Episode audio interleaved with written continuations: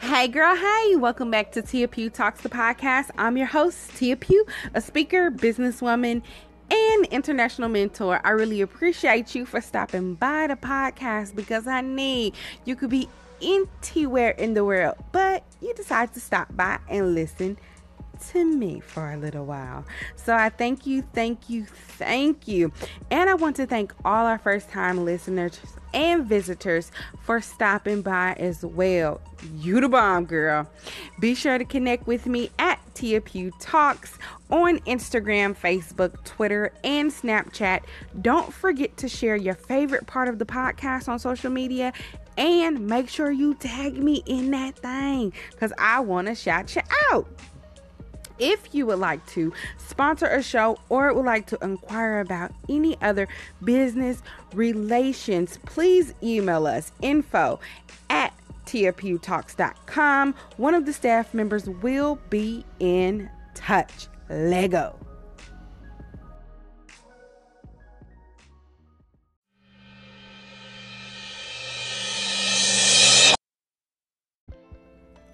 All right, so let's do this thing, honey. So today's topic is tearing down walls. Whew, how many have you built in your life? Y'all, this is about to get real. So I'll be reading Joshua 6 verses 1 through 20, but I'll be giving commentary throughout the verses. So let's go ahead and jump on in this thing and get rolling, okay? So, this is the fall of Jericho that we will be reading. What is Jericho? It's a city that was um, right outside of the Jordan River and it stood in the way of the Israelites getting into the promised land, the very thing that God had promised them. So, honey, if anything's standing in your way, that God promised you, then I'm sure you're going to be ready to tear that thing down. So let's go ahead and get on into this. So the very first verse reads Now the gates of Jericho were tightly shut because the people were afraid of the Israelites. No one was allowed to go in or out. Let me just say this right quick when you have an anointing on your life or you have something special on your life, people will be afraid of you and they've never seen you, they've never uh, heard you. Or anything. Do you hear me? Only thing that they heard is about you. They've never heard your actual voice. They've never seen a picture of you. They've never seen you in person. They've never met you. But when you have a certain anointing on your life and you are called to do something, there is a sense of intimidation that comes over some people that ain't quite right okay?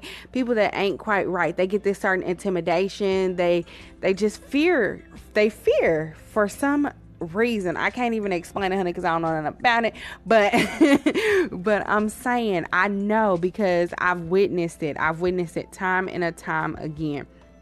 So the walls of jericho were tightly shut because the people of Jericho was scared as heck of the Israelites. So verse 2 reads, But the Lord said to Joshua, I have given you Jericho, its king, and all its mighty warriors.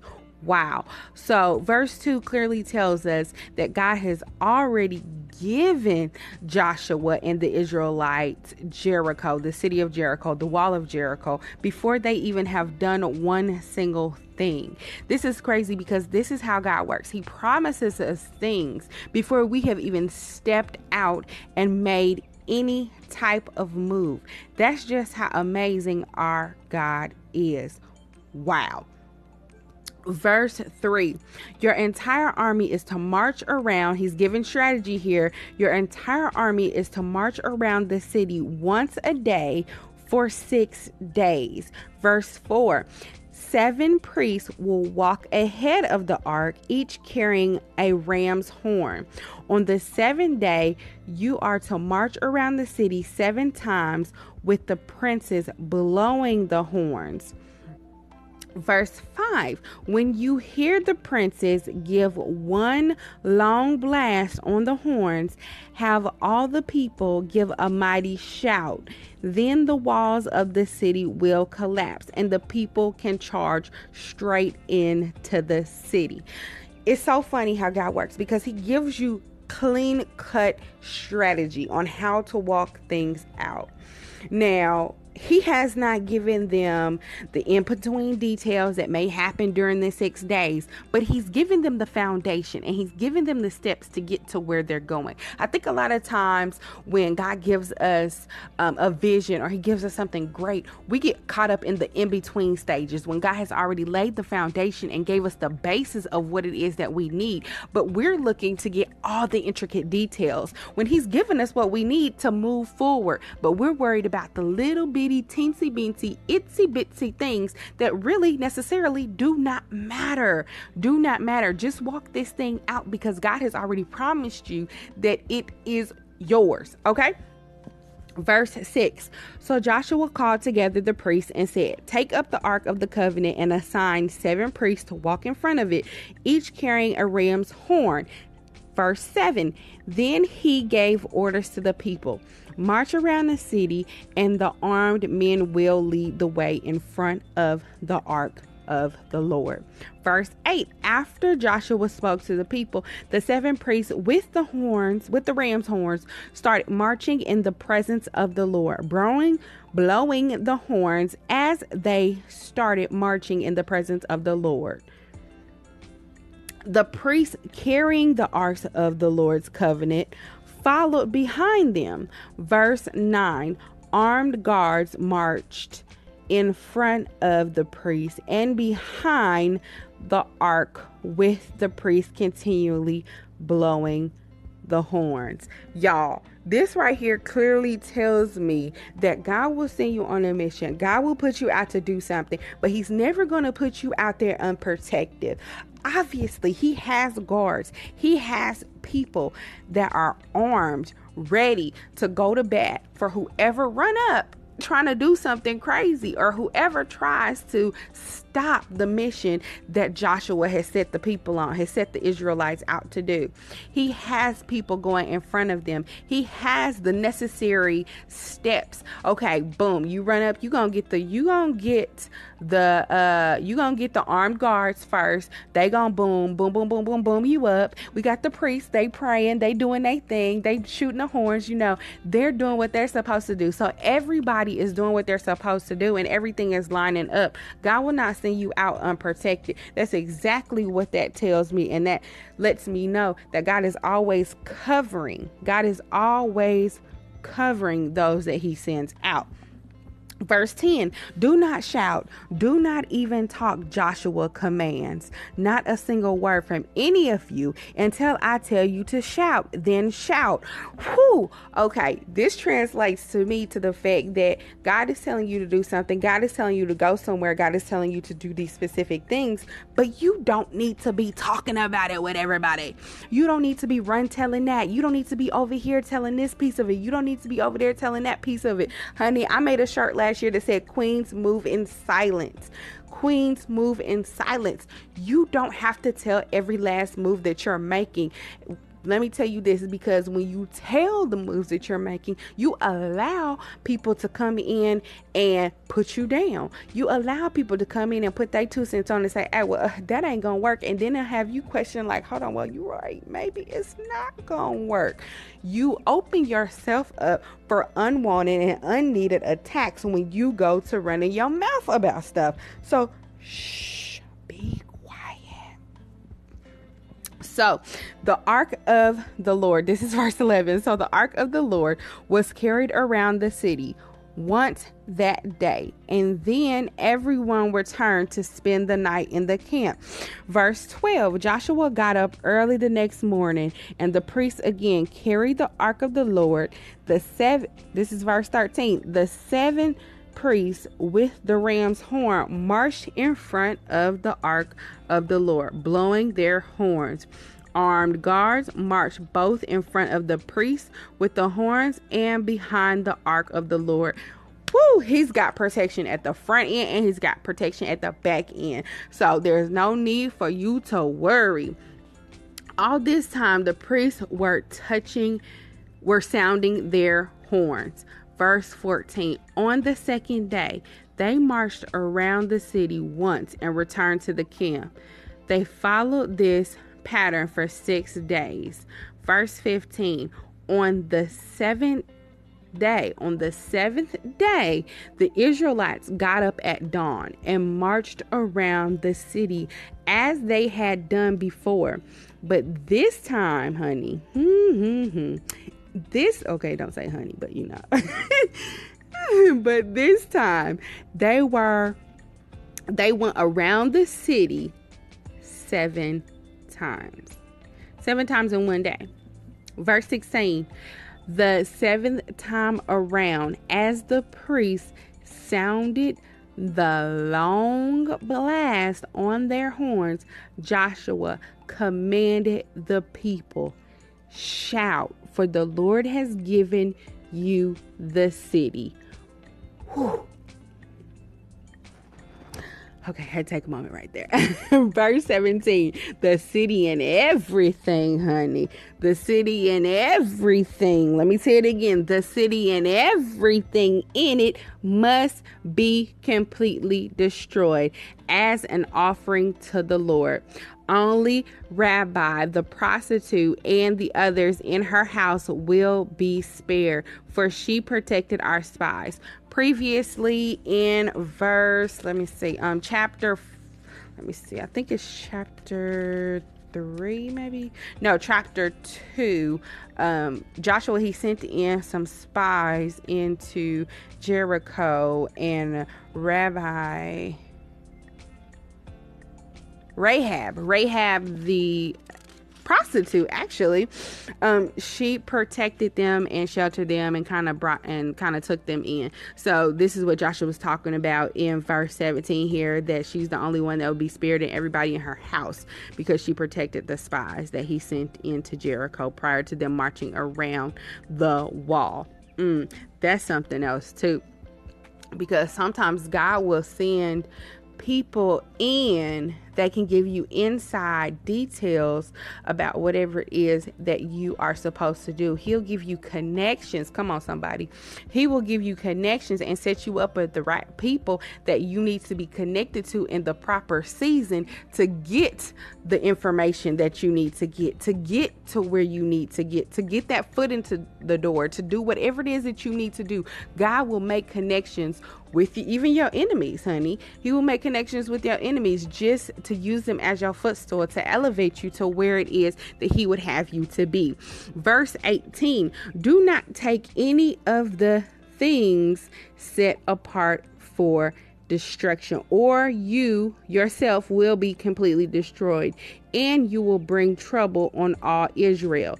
Verse 19 Everything, hmm, everything made from silver, gold, bronze, or iron is sacred to the Lord and must be brought into his treasury.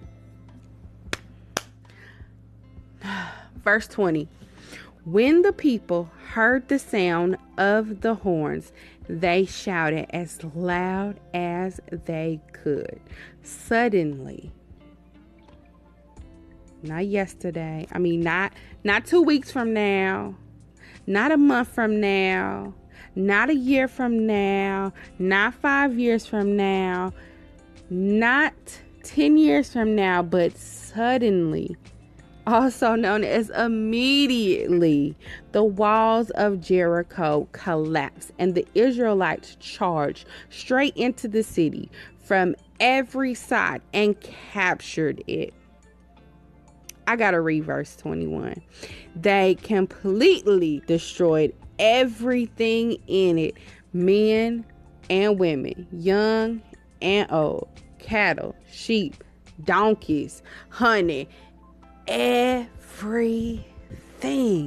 They captured everything because in the beginning, in the beginning, what was that verse? Verse 2 God said, I have given you Jericho, its kings, and all its mighty warriors.